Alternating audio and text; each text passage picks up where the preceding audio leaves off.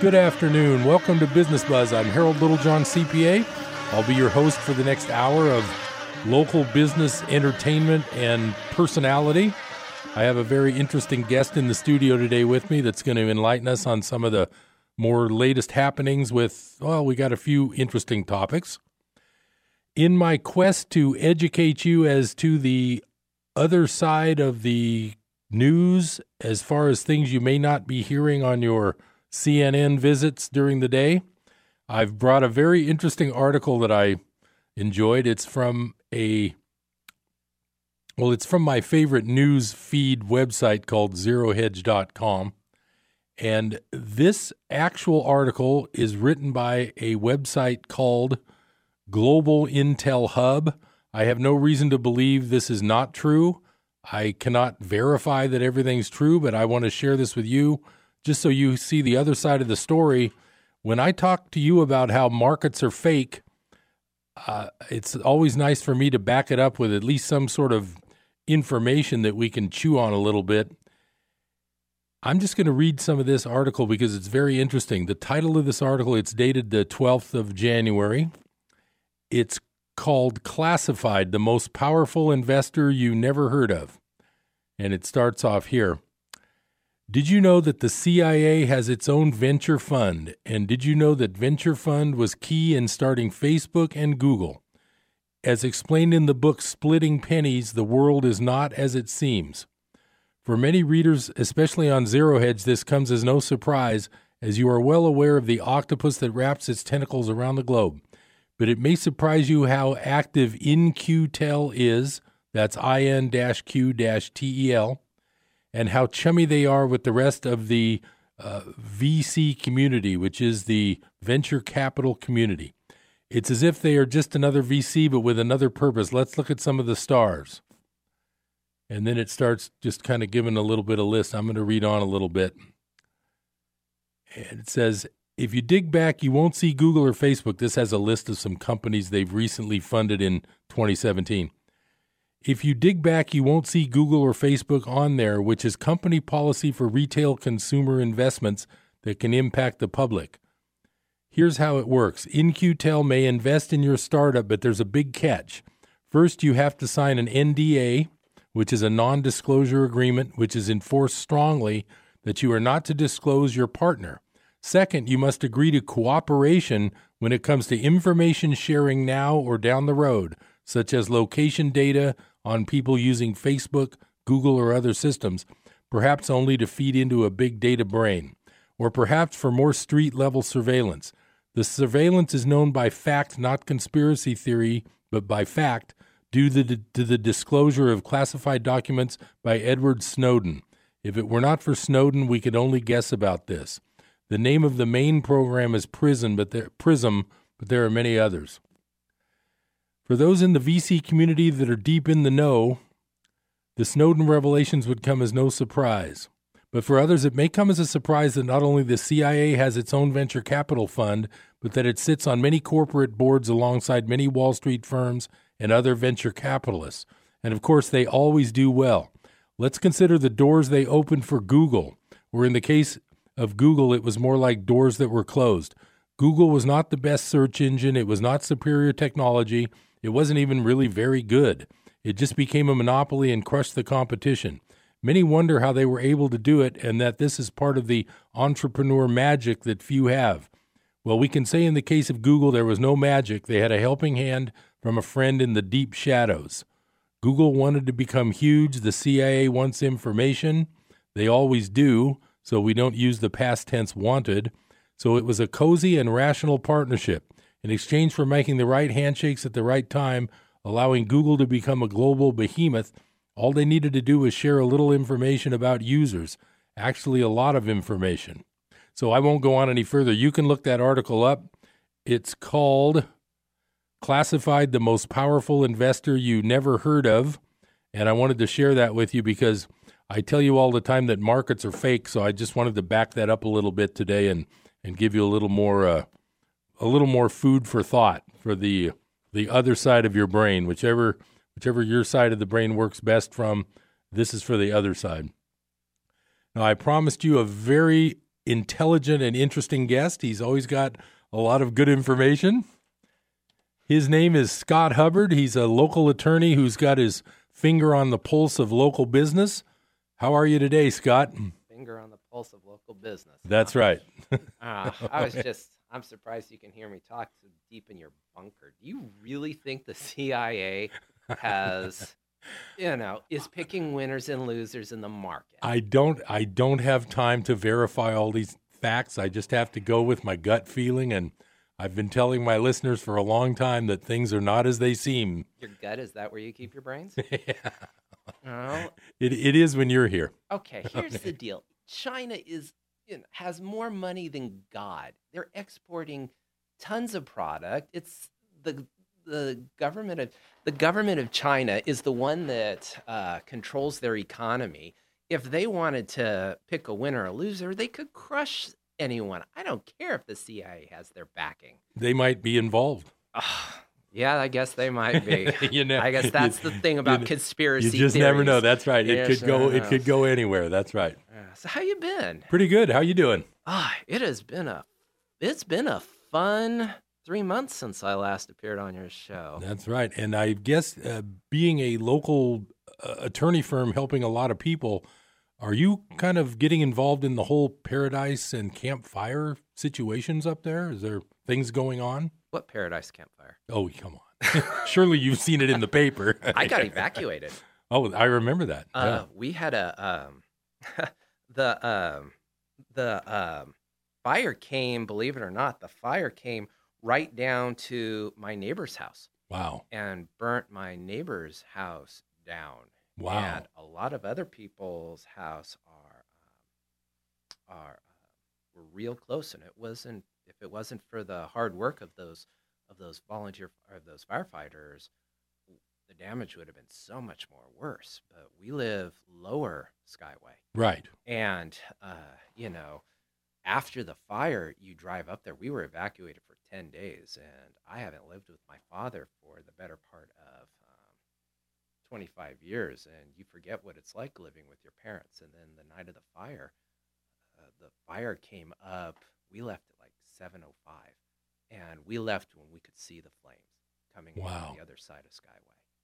And you know, you hear stories about the people coming down from Paradise because when we left, it was it was late in the evening, and you hear the stories from the people who came down from Paradise during the uh, during the uh, fire, and you just think, you know, okay, it was just a little bit of flames. You know, how bad was it? You know, when you're standing there and you feel the heat and the winds coming, and the um, and you see the fire, then you then all of a sudden you realize what they're talking about, and it's an emotional gut check. Yeah. I wasn't I wasn't prepared for it. So my family and I uh, we fled at seven something, evacuated at seven something, and I just remember after my kids got settled at my parents' house or my father's house, my brother and I drove back to as close as we could get before the police stopped people at Honey Run, and I just looked over the horizon and I saw this red glow, and I just knew my house was getting burned to the ground Wow. you know and when you leave your house not knowing whether or not it's going to be standing again when you get back that's a pretty scary thought That And sounds nerve wracking. that's when you dis- that's when you discover what's truly important and for some people it's their their three kids two cats and a hamster you Right. know? and, right. and that's you know you've got five sec five minutes to leave what's important to you now we had you know 15 hours to or 12 to hours to- kind of plan, semi plan. you know, right, to load right. up things. So we were in a lot better position than most. But for the people who didn't have it, it was, um, you know, it was harrowing. I got just a small taste of it, and it was. I'll never forget that till the day I die. I talked to a couple people who actually were in that lineup down the skyway with flames 100 feet high My on both sides. my uncle was one of them. You know, Wow. he oh he was um, he he drove through flames. He came through, and he obviously has to pass my house when you're driving down Skyway, and so he pulled in to to talk with my wife, and he was shell shocked. He's all, you know, we got to get going. We got to get going. You know, she said, Grant, we're fine here. No, we have to get going. He drove through it. I he was he had flames on both sides. So, is there going to be some? I mean, I've read about this somewhat, but uh, you're actually in the law field professionally. There's going to be lawsuits for like emotional Oh, God. distress. There's gonna be lawsuits till the cows come home. I mean, that's the that's the I guess the lingering the ling smoke smells bad, but not as bad as some of the ads that came through. Oh, afterwards. okay. You Right. know, some of those some of those it, that was probably after the shock, the initial shock wore off when the shysters started coming out. And they're even like from the Bay Area, and they're from everywhere, right? you know yeah where they just want to get as many clients as they can you know lawyers know doctors know who the good doctors are lawyers know who the good lawyers are and so you know i see some ads and i think to myself yeah this guy knows what he's doing you know and Right. Real tasteful. This person knows what they're doing. I've seen their work over the last decades. And so you think this is someone because i'm i'm a trial lawyer. I mean i, I do appeals too. Actually primarily appeals but i do trials. And you know who's down at the courtroom. You know who's got the the chops to fight. And you know the people who just roll over and settle and get whatever they can. No Right. names no names today Right. but uh, you know, and you look at some of those those cases or some of those ads, and you just think to yourself, "Oh, I want to stand on a soapbox and just scream at the top of my lungs." you know, don't do it, don't do it. And if it's not the lawyers going after you, it's the insurance companies.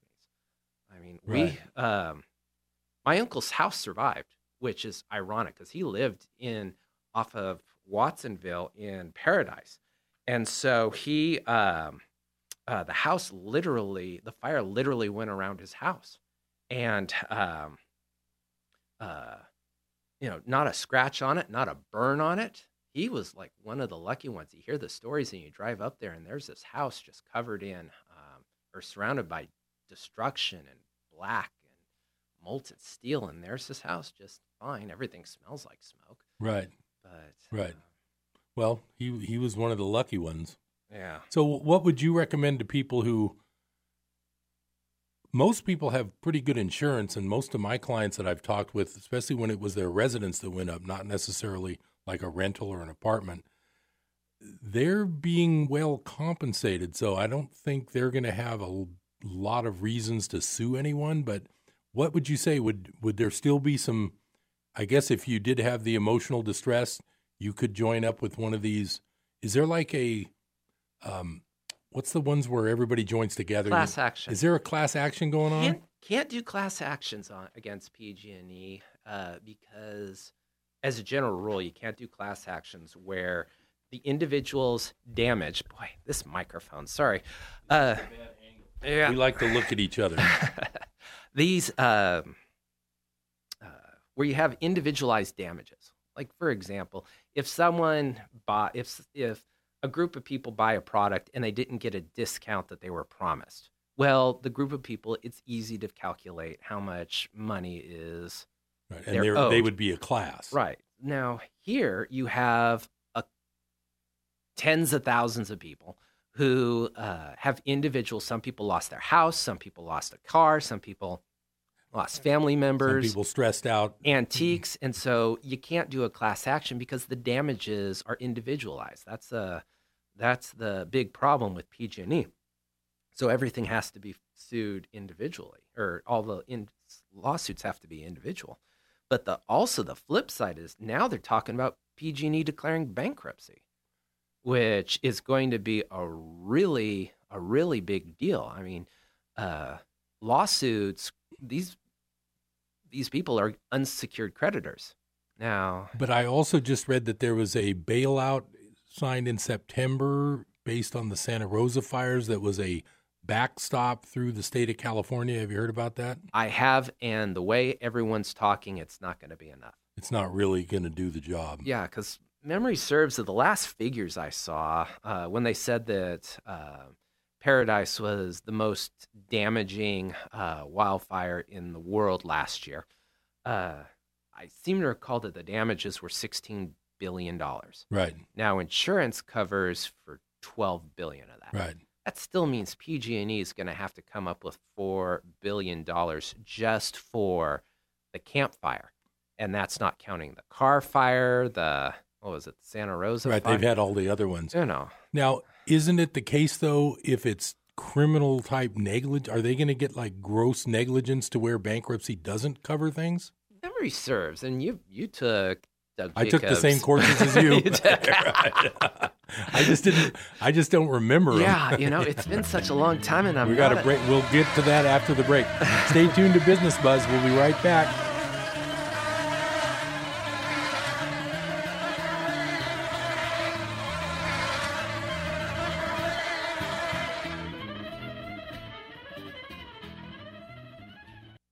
When is the best time to talk to your family about staying in touch during a disaster? When floodwaters reach your door? When wildfires are engulfing the edge of your neighborhood? Or an earthquake is destroying buildings? Or is the best time perhaps today? During a disaster, you may not be able to stay in touch with your family or friends as easily as you think. Go to ready.gov/communicate and make your emergency plan today. Don't wait. Communicate. Brought to you by FEMA and the Ad Council. Just call Royal Air. The people who care. We do the job right so you can sleep tight. Just know when we're there. We've got the best in quality with Lennox high efficiency for heating and air. Just call Royal Air. So call Royal Air. Yeah, we'll show you we care. With service done right all day and all night, our prices are fair. Call anytime, our estimate's free. We're number one, so now you can see for heating and air. Just call Royal Air. So don't take chances, go with the best. Number one in the North Valley, Royal Air Heating and Air Conditioning. On the web at wecareroyalair.com or call us at 899 9999. Praise the Lord. I'm Sharon Knotts inviting you to join me and my dad, R.G. Hardy, on The Sound of Faith mornings at 10 here on KKXX. If you are drawn to inspirational preaching, informative in depth teaching, and biblical perspectives to current issues under the anointing of the Holy Spirit, then Sound of Faith is perfect for you because we know faith comes by hearing and hearing by the Word of God. 10 o'clock weekday mornings here on KKXX, Chico's Christian Radio. Welcome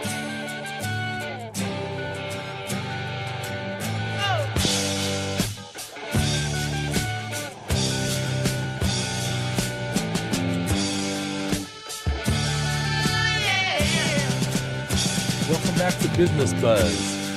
I'm Harold Littlejohn, CPA. My guest today is Scott Hubbard, local attorney. He's got he's got a lot of things going on, but let's just talk a little bit more about the Paradise Fires because I know a lot of people have that going on in their life or someone that they know. So, tell us some more about what you've been learning and what you've been seeing. Well, um, since this is a Christian channel, we should probably talk about some of the Christians I've been interacting with since the fire. Um, you know, my as your loyal listeners know, my kids go to Chico Oaks Adventist School Right. here in town, and uh, it's a K through eight school. And when the kids are finished there, if they want to continue their Adventist education, the um, they go up to the Paradise Adventist Academy up Right. in Paradise, and um, Paradise Adventist Academy took a huge hit. I mean, they um, their church burned down, the uh, the K through five building burnt down, uh, the um, the gym suffered damage from the heat, and so these people, in addition to to having uh, their houses burned down, their school, these kids, their school was just completely devastated.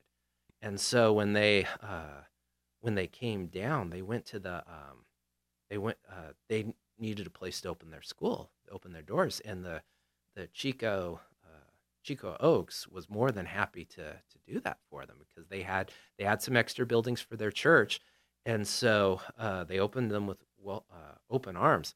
But boy, there are definitely some growing pains there. Um, I I liken it to I love my brother dearly, but if my house burned down and I was forced to live in his studio on his couch, I don't care how long or how much I love him after three or four months, there's gonna there's going to be some frictions. Right. But they're just, you know, I'm just so amazed at how well the Adventists handled this situation. I mean, they are they are working together uh, to keep that school going, and just you know, everyone's pulling in and everyone's contributing where they can, and it's just you know, you hear about all the death, there, all the death, 85, 86 That's people. what they say. I, I still, I still can't believe it wasn't higher than that. you know i can't either and i know that that's the official but i'm i'm thinking about those people who didn't have any family who didn't have any friends who stayed up there you know and no one called and reported them missing Now they did that sweep where they walked through and looked for all the people Remains. who passed away. yeah But is there a chance you might not find something in that? I don't know the i don't know the but- answer to that either yeah. you know but Or they could have ran off and just not shown up. I also thought it'd be a good opportunity for someone who wanted to just disappear. well or or appear because you know you hear i don't know how much of this is true because you know whenever you, something well, you know, I'll believe it. you heard my opening story. yeah, the CIA. they started it. It wasn't PG&E. Um, no, you hear about uh, people taking buses to Chico and claiming to be refugees, homeless people, and oh, to get to be to get FEMA money or something. yeah, and you know, staying in shelters, and I, Hmm. you know, you hear stories about that, but how much of that is true? Whenever I hear something like that, I'm always maybe there's one or two who do that, Yeah. but I never believe I'm I'm something like I that. don't know. That's just I like to believe in the good in people. And you know, the only people who I think were better equipped for this disaster than the Adventists were the the Mormons. now. Did the Advent does the Adventist school in Paradise still have some of their buildings? You know, a lot of their buildings are still standing and they talk about reopening the school. But it hasn't been reopened. There's no reopening yet. That- Well, no, and let's let's think about let's think this through because right now, if you anyone who's been up to Paradise, and Right, there's nobody up there right now, hardly. there's contractors. It is one of the busiest places. If you ever stand on Skyway and just watch the contractors go through nonstop, I mean, there's a lot of people trying to get that city back on its feet, and it's really impressive to watch. But it's going to take time. Right. And so uh, let's assume that the they get the water and the power and the internet up, so they're a fully functioning school. It's a school with no neighborhood. You know, a lot of the Adventist families who were sent, who were living in Paradise, they were forced to move along with everyone else. Right. They may not even be in Chico area anymore. Right. And Right. so the question is, okay, you can open the school. Do you want to send your kids, drive your kids 10 minutes up there every day to go to the school, or is it better to have them go in Chico, where everyone's currently living, and wait for the residential community to to catch back up? Right. You know, and that's a that's a difficult question that they're they're going to have to uh, they're going to have to solve for themselves. Now, for someone whose house didn't burn but might have smoke damage, are you familiar with that? Oh. Does your house have that? God, yeah. You know what? I became a. Funny you should mention that. I became. Because I know you don't smoke. I don't, and well, hams. No, I. Um, that's when people come through. I've been doing a lot of pro bono work for people who uh, who've been displaced with the fire, and Pro bono means he's not charging. yeah. And so for those people who, who take the time time to sit down and talk with me, they all say the same thing. Their house is fine, but the insurance company's giving them the runaround. Now, bear in mind not all insurance companies are like that and not all insurance adjusters are like that.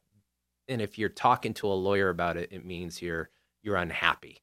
So I I typically get the worst of the worst hmm but a lot of people are complaining about how uh, the ones that come to me are complaining about uh, smoke damage, Mhm. and that's that's where uh, smoke gets into your your home and starts permeating through your walls and into Mhm. your carpet. hmm Uh, I did a, a quite a bit of research on this material based on on my own experience because we were gone for ten days. The power was out for two. When the power clicked back on, our house was filled with smoke. And when the power clicked back on, the AC and the Blew, heater blew it everywhere. and the HVAC just started sending us smoke everywhere through my house. So, you know, rooms that you wouldn't expect to have a smoky smell, all of them had a smoky smell. And you wouldn't expect to have ash. All of them had ash. I wasn't anywhere near the fire, but I jokingly told people my house smelled like an ashtray in a chimney. Right. And it was just awful. And then when you start researching more about what gets affected by a uh, by a fire and when, synthetics, you're talking like uh, uh, furniture or carpets or mattresses, some clothes if they can't be professionally dry cleaned, they get that smoky smell within the first uh, uh, hours to days. Let's say days on the outside. That's never going away. And you had eight days where you couldn't get back Eight in days where you couldn't when get the back when in. the power was back Nope. on. And so, you know, it's just all that smoke going through your house nonstop. The walls turn yellow. My walls turned yellow. I mean, Did anybody think about the fact that maybe they shouldn't have put the power on until everybody was able to go back up there, and in case somebody had a iron sitting on the ironing board or something? you know, I'm I'm sure that's a concern for PG&E, but um, you know, they've got to get the power back on, and they had fixed amount of time to do it because everyone's evacuated. They needed to get the people back into their house. Right. People were getting antsy. I mean, I don't think anyone remembers how truly antsy people were getting. Now the other thing is the uh, Paradise itself is, if I remember, it's the largest metropolitan area without a sewer system. Yeah. So the whole How town would has. you even remember that? I, I I'm a tri- I'm a I'm a master of trivia. Do you know how much they say it's going to cost to bring it up there? That's what I'm asking. Twelve million dollars, ten to twelve million. Now, and that would only cover the business end of Skyway and Clark. It wouldn't be the entire community. Is that right? See, I don't know the. I heard them mention it would cover the main business areas. You know that is that is the straight jacket that has always limited Paradise's development because Right. they didn't have a sewer system. right, So you're stuck with small houses, septic tanks, and leach lines. right. And so it's really hard to grow as a community when you have That's That- a limitation. That is right. a problem, you know, without having the poop backing up. I also I also heard there was a lot of houses up there that when the septic failed, they just had to basically scrap the whole place and not do it with a permit because there was no way to do it properly without spending like forty grand on a house that's worth sixty. You know, You know, I don't know about that, but I had a friend. This is a true story. No, again, no names. He had uh, he he had a contractor come up to to inspect his house, and they said, you know what, you got some major problems here. We're looking at eighty five thousand dollars. Your roof's coming in. Your you know the walls. It's it's just mold. You got all these problems. And he's thinking to himself, where am I going to get the money for this?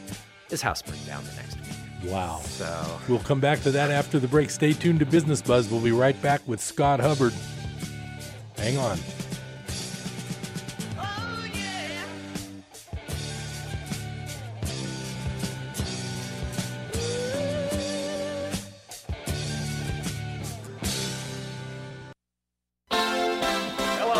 To our show. I'm Scott Allred. I'm Ben Taney. And I'm Matt Four. This is Jessica Wilkerson, one of your hosts of Chico Now. A half hour designed for the community and brought to you by the community. Each day, one of our hosts will join with people from organizations throughout the greater Chico area. We want to let you know what's happening in Chico now. So join us at 12:30 Monday through Friday here on KKXX for Chico Now. Carbon 14. In coal? This is Ken Ham, an author of the children's book series called The Answers Books for Kids. Those who believe in an old Earth say it took millions of years to produce all the coal we have today. Now, scientists often use carbon 14 dating to date once living things they believe are tens of thousands of years old. But carbon 14 decays quickly. Anything supposedly older than about 90,000 years shouldn't have any carbon 14 left in it. But scientists have discovered carbon 14 in coal deposits. This coal can't be millions of years old, or all the carbon 14 would be gone. The Bible gives us a true age for coal. Most of the deposits formed during the flood, about 4,000 years ago. Listen to this program again or view a transcript when you visit our website at AnswersRadio.com. You'll discover answers to questions of the age of the earth at AnswersRadio.com. When life hits us hard, we begin asking hard questions, and we need real answers. Suddenly, the laughter of the sitcom seems so shallow, and sappy love songs offer no real hope or direction. But piercing through the static of entertainment comes a glimpse of clarity. Here we are, a radio station with answers. Most entertainment helps you escape reality. We help you face it with hope, peace, and answers that come from God. Lock it in here for real life answers. You're listening to Life Radio, KKXX, AM and FM.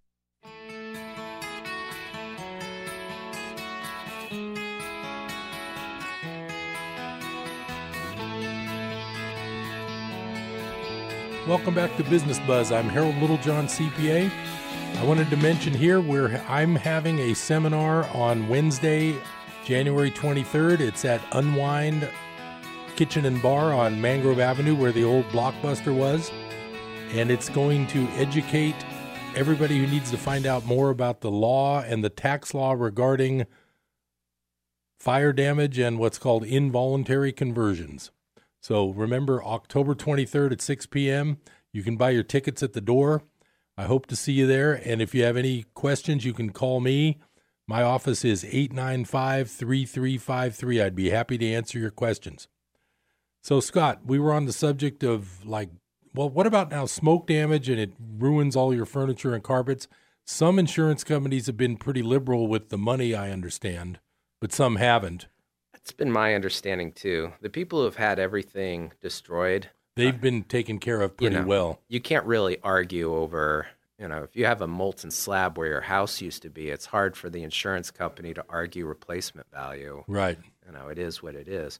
But where the problems arise is with smoke damage and Right. and uh, I also heard, now tell me if I'm right, if you don't have any visible damage to the house itself, then you're more in trouble proving some other, like the smoke. I mean, I heard somebody say that, like if there was a, a scorched wall, it would help when you go to do the insurance. You know, yes and no. Smoke damage is one of the hardest things to uh, to prove, and if you're an insurance company and looking at billions of dollars worth of losses, uh, smoke damage that's where you're going to fight your fight because that's where it's it's subjective. You know, when I uh, when our house burned, um, or not burned, excuse me, got smoke damage, we had a bunch of the yellowing on our our walls, and the cobwebs came up and you smell the smoke and the adjuster comes up says i don't smell anything. You know what are you gonna That's as subjective as it gets. you know what are you gonna say? Yes you do. No you don't. Or uh, another problem and this is what the um, this is what the the uh, studies i've seen is when the fire goes through it heats up the wall and it heats up the air and so all the pores in the wood open and so that smoke it goes through these open pores into the wall cavities in the into the interior wall cavities so uh, then it closes.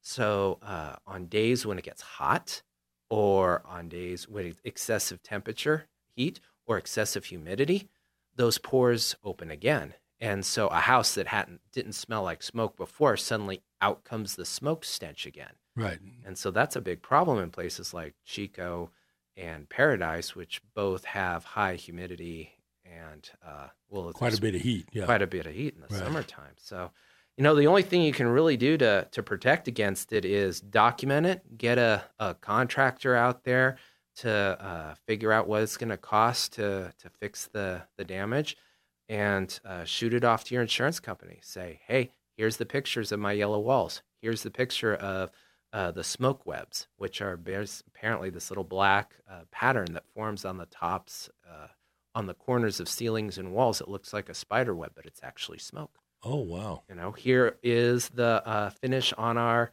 uh, the finish on our uh, fixtures. That's another problem. Within days, it starts eating away at your fixtures, eating away at your silver.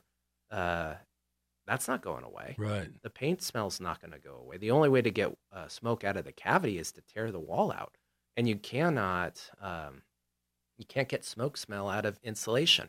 So if you have You have insulation, to in- replace it, you, basically. can, you know, I mean, this is a really expensive fix. Right. And so when you're when the adjuster comes in and says, "I don't smell anything," you know, it's Right, yeah. It's what else are you gonna say? right, smell a rat. I So I I have to think that most adjusters are good, honest people, and the the ones that come, one the people who come to the lawyer are the ones that are having the rare exception.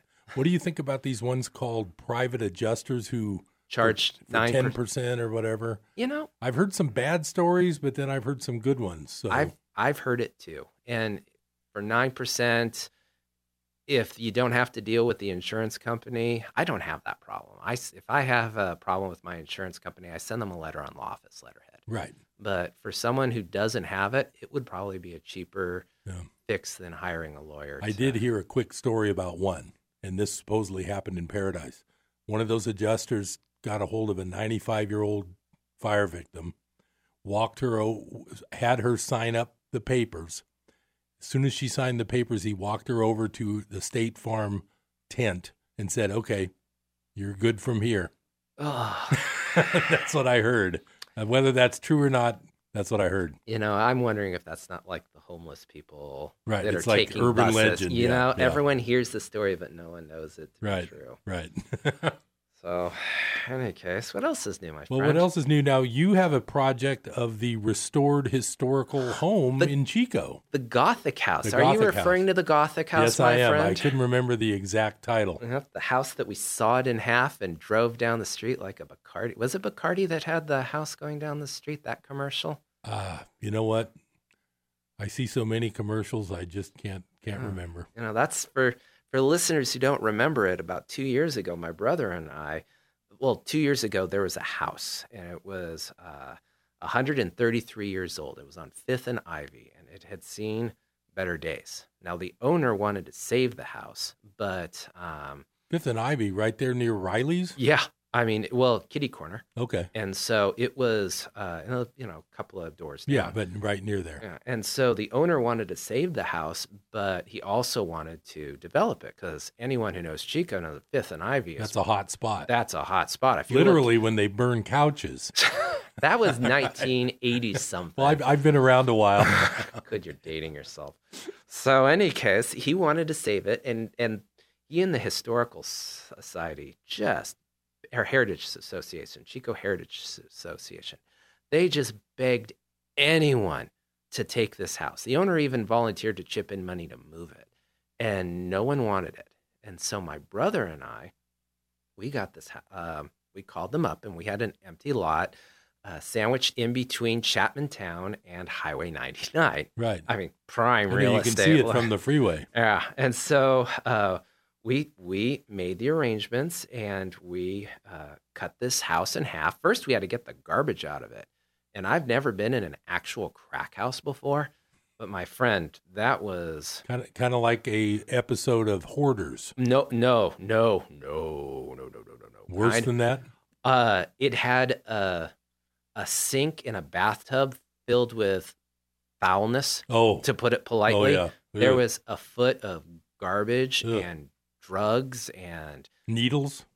bottles filled with uh, alcohol and urine. I mean, it was uh, my brother and our contractor. I was the only one brave enough to go in or dumb enough to go in on that first day when we we went through it. But we hired a crew to clean it out, and we sawed it in half, and we put it on the on a pallet and or on a uh, Flatbed. flatbed, Right. and we moved it to two and a half miles to our lot. We put it down and we we fixed it up, and um, now it is just absolutely beautiful. You know, if And you it's actually listed now for sale. it is. We weren't going to do it. You know, we, we my brother who oversaw the entire project, he poured his heart and soul into this into this home. I mean, it he he concentrated on every little detail. I mean, he he put more money in it than it was worth. It was he put in at least a hundred thousand dollars above market value at the time Right. uh, just for all those niceties, uh, uh, Moldings, all that hardwood stuff. floor, adding an extra bathroom, just maintaining all the original characteristics, the little gingerbreads, uh, which were the little crosses on the outside, which is part of the, the whole Gothic style. Because a lot of people don't understand that this was, when we call it the last Gothic house, this is the last Gothic house in Northern California. This was an entire style when it was built in the 100 uh, Gothic revival period, when it was developed in 133 years ago. So we're talking, talking 1880s, like 1800s. Right. Um, you know, this was the the style. It was the Gothic revival. People were building houses like this, and then you know, styles go out of fashion. Houses get torn down because you know, construction back then wasn't wasn't up to today's standards, and so uh, this was the last one. And to lose it, you know, individuals are defined by their histories, and communities are defined by their histories too. And to lose this house that stood at this key intersection of Chico, this historical home, it would have lost something as a community. We would have lost something as a community. That's something that never would have been replaced. And so when we saw it, it wasn't a question of saving. When you literally saw it, you saw Yeah, it. saw it when we saw it. It was it wasn't a question of of how we were going to save it. It was a question of how much was it going to cost us. Right. And so you know we would have wound up taking a bath on it, but then uh, Chico's, uh, then Paradise, Camp Fire hit Paradise. And so now the values have skyrocketed, values as have- everybody knows, I think. Yeah, and so our our I don't want to say homeless population, but let's just say the market for homes in Chico Right. went from 2,000 to 30,000 literally overnight. Right. I mean, anyone who within earshot of this station knows how difficult it is to find a place to live uh, in Chico, much less in Oroville, Orland, Willows, Live Oak, Yuba City. I mean, you hear stories about people. I spoke with someone at the gas pump today. He had a, um, he's living in Sutter, which is outside of Yuba City. I have a client still in a motel in Sacramento because it was their best option when they escaped with their lives barely out of paradise. And so here we have this home, and will we like to keep it? Yes, it's a it's a wonderful home. Uh, we put a lot of love into it. It's it's you know sitting on this this really nice big lot with four trees in the front. How many square feet is the house? I've been. Like fifteen hundred. Wow. I mean hardwood floors. I mean I hate to talk up this house, but Well, yeah. It's just What's the address? Maybe someone wants to drive by. I honestly don't know. I, the I knew you wouldn't know, but as soon as I said it, I thought he's not going to know that. But it's can- on the MLS, I right? can tell you that if you what drive, street's it on? Is it if- Will Street? If you drive by down Highway 99 and look to the right on Highway 32, You can't miss it. You I've can't miss it. it. It's the big giant white house Right. surrounded by four trees. All right. And it is just, it's, it's a commercial. You're Yep, doing a little we're- commercial. Oh, We're going to be darn right back, and we'll be right back with a little more uh, interesting conversation with Scott Hubbard. Stay tuned.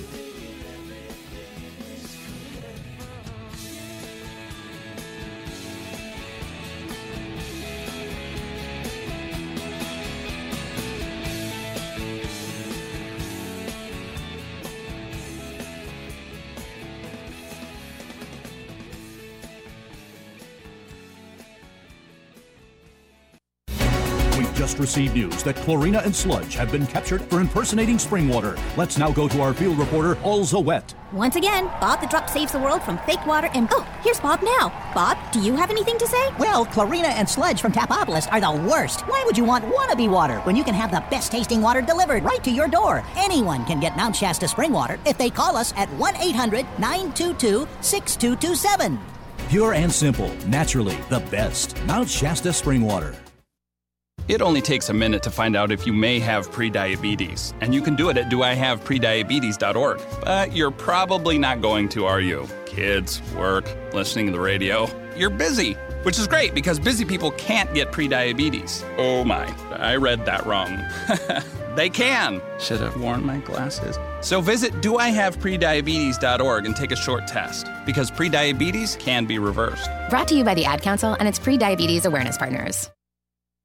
I spend a lot of time in the backyard, and I'm the center of attention at summer barbecues. In 96, I made some of the tastiest s'mores. And in 09, it was me, your backyard fire pit, that accidentally started a wildfire when a summer breeze carried one of my embers into some dry brush. Spark a change, not a wildfire. Visit SmokeyBear.com. Brought to you by the U.S. Forest Service, your state forester, and the Ad Council. Only you can prevent wildfires. Welcome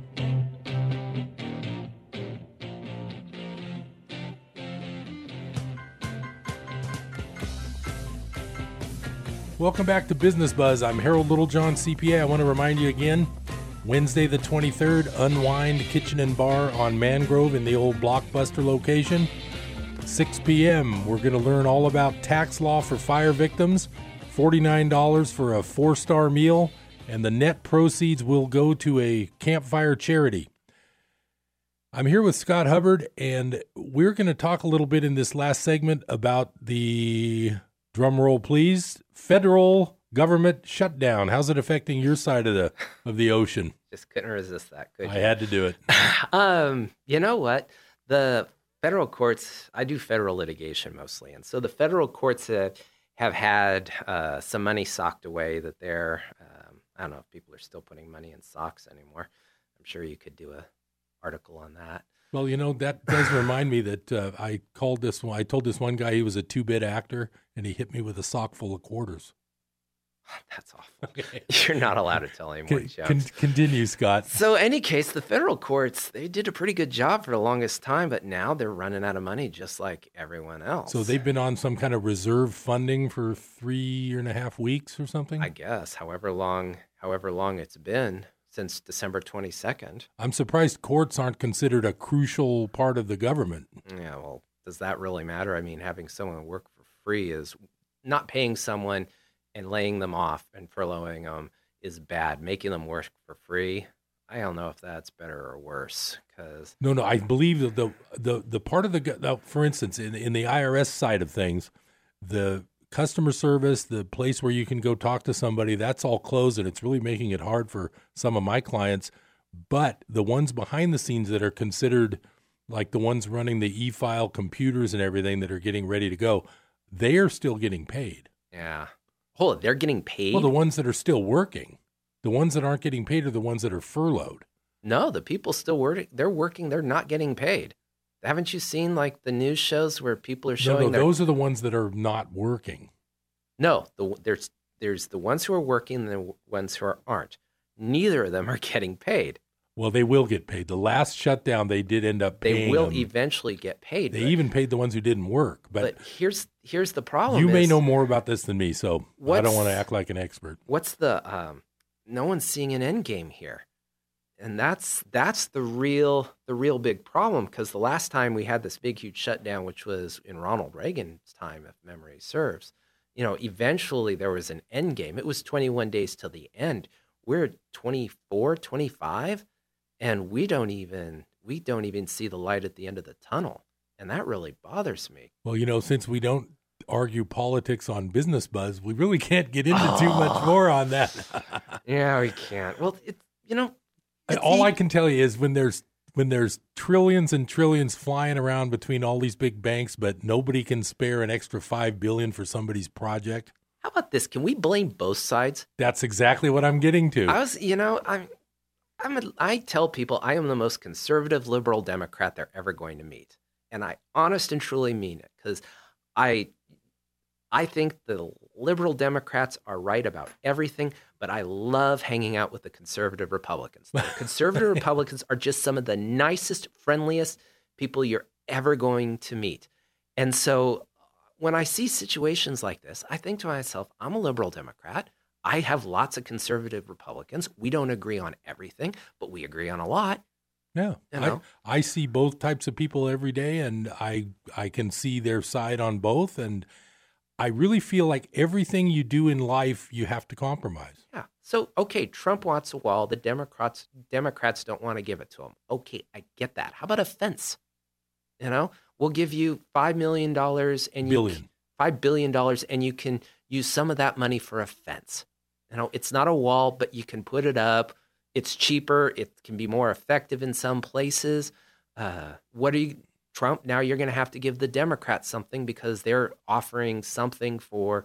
It's not going to be a wall, but you're not going to want to give com- them. Everybody's got to compromise. compromise. I can't know? believe they don't understand that. And I, I get the Democrats not wanting to deal with anyone other than Trump publicly because uh, from what you hear from the back negotiations between Mike, Prent, Mike Pence, the uh, VP, and uh, Mitch McConnell, the leader of the Senate, uh, Mitch McConnell really got burned. Uh, where Mike Pence said Donald Trump will support this, and then Donald Trump didn't. And so Mitch McConnell's now the point where he's saying, I'm not going to do anything until I know the president's got going Right. to sign off on it. And I get that too.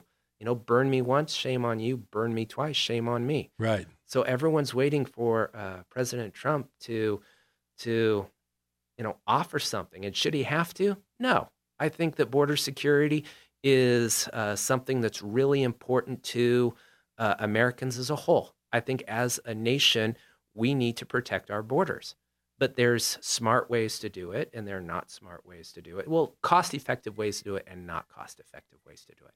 And I think that if you can uh, build a wall in some places where it's cost effective and helps with security, build the wall. I'm okay with that. If there are places building a wall in the middle of a desert where people don't cross, you know, Where cameras might do the job or cameras, something. yeah, or drones, or electronic surveillance, or uh, people on foot, or uh, people in cars, you know, something like that. Here's something. What do you say we create an effective? Uh, this was Ronald Reagan's uh, plan: create an economic um, uh, worker program where you come in, where workers come in. They're not citizens, but they get the right to work.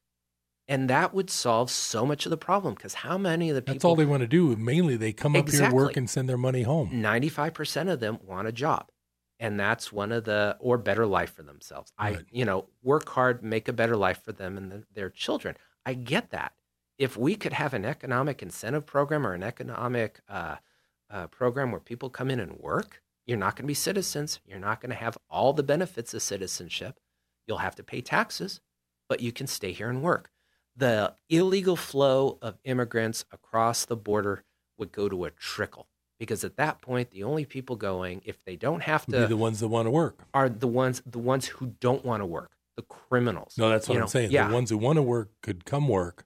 Everybody else would be the people that we don't want. yeah and that just seems like such ronald reagan had this idea back in the the 80s and you know for the life of me i can't understand why we didn't implement it then and i don't understand why we i mean i do understand but it's a Yeah, jaded yeah, I know. It's you I, know it's like I always have to remind myself not to get political on business buzz because Yeah. I got so many opinions. You know, I know. they they go all over the place. But to answer your question, federal courts are fine.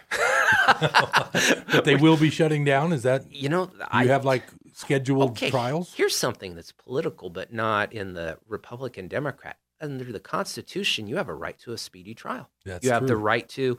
Uh, they can't just arrest you and lock you away. Right. What happens if If the uh, courts are all if closed. the courts are all closed, you know, and uh, you know, so here you have someone they get arrested. Uh, the the worker, uh, the guards, the marshals, they're going to have to show up. They're not going to be paid for that. No one's getting paid. Could it be that the criminal would have to be stayed open, but the civil could be dealt with differently? That might be it. That Yeah. might have to. That might have to be it. And then another uh, question is: Judges are um, appointed under Article Three of the Constitution. I didn't know anybody still used constitutional ideas anymore, but that's just me. Hey. So, well, I was I'm a constitutional lawyer too. no, I know you are. I'm, I'm talking about the in Yeah. general. Article 3 of the United States Constitution says that uh, federal judges are appointed for life based on, uh, uh, was it nominated by the uh, and approved by the Senate. right? consent, advice, and consent of the Senate. Um, if you are an Article 3 judge, you can't not pay Article 3 judges under the Constitution. They're appointed, so you're going to have to pay them. But what about their clerks? What about their staff?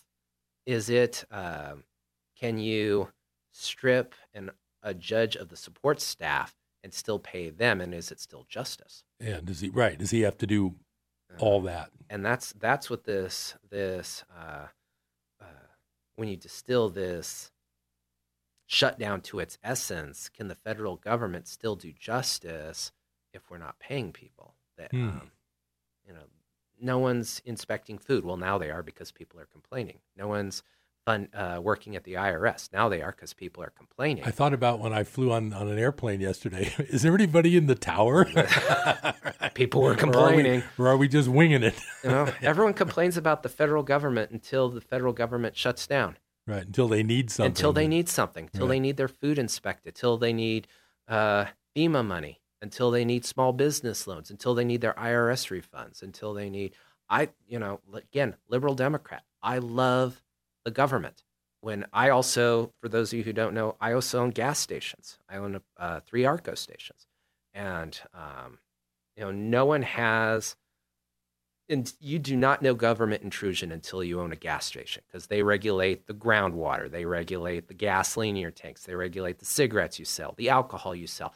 I am regulated. The lottery tickets. The lottery tickets, the employees. I am regulated up one side and down the other. And I still love the love the government because when someone something gets on fire, I call, they come and they put it out.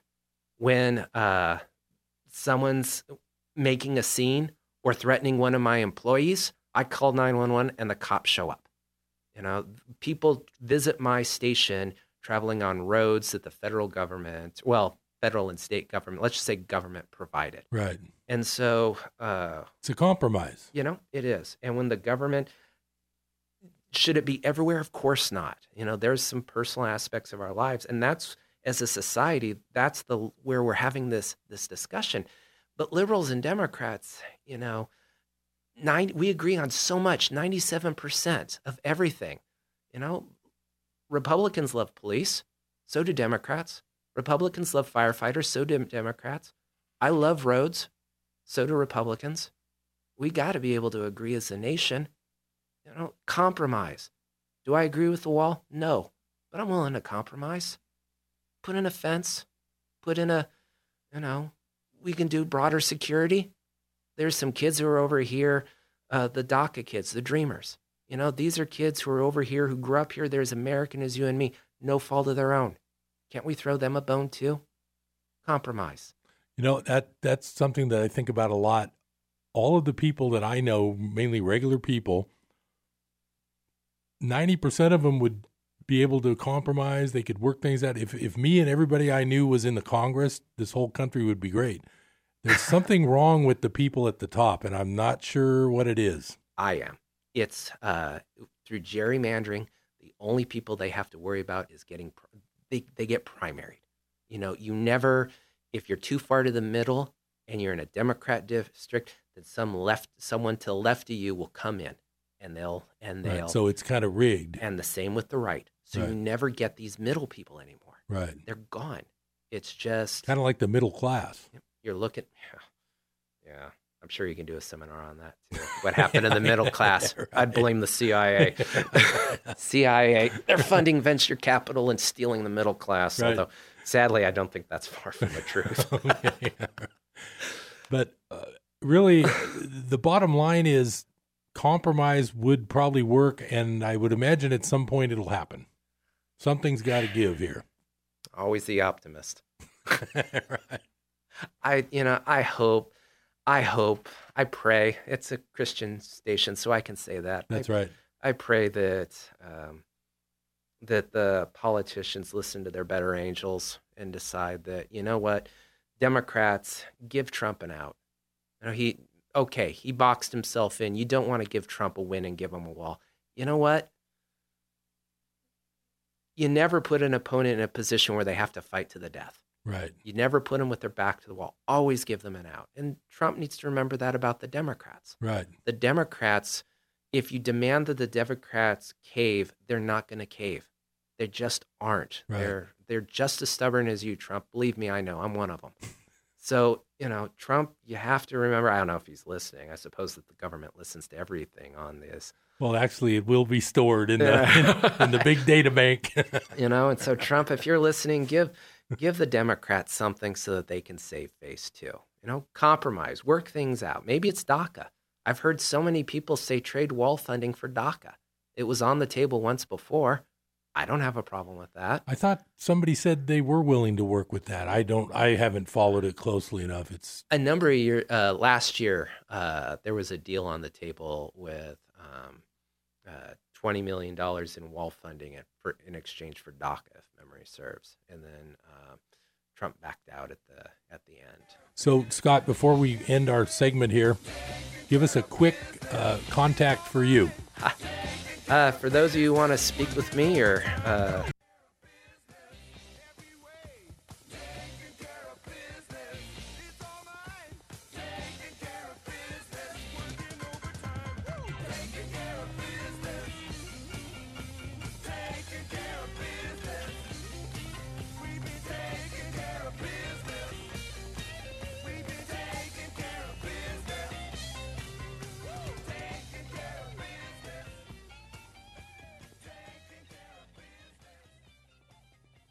KKXX, Paradise, K280GL, Chico, and K283AR. Hour from townhall.com, I'm Keith Peters.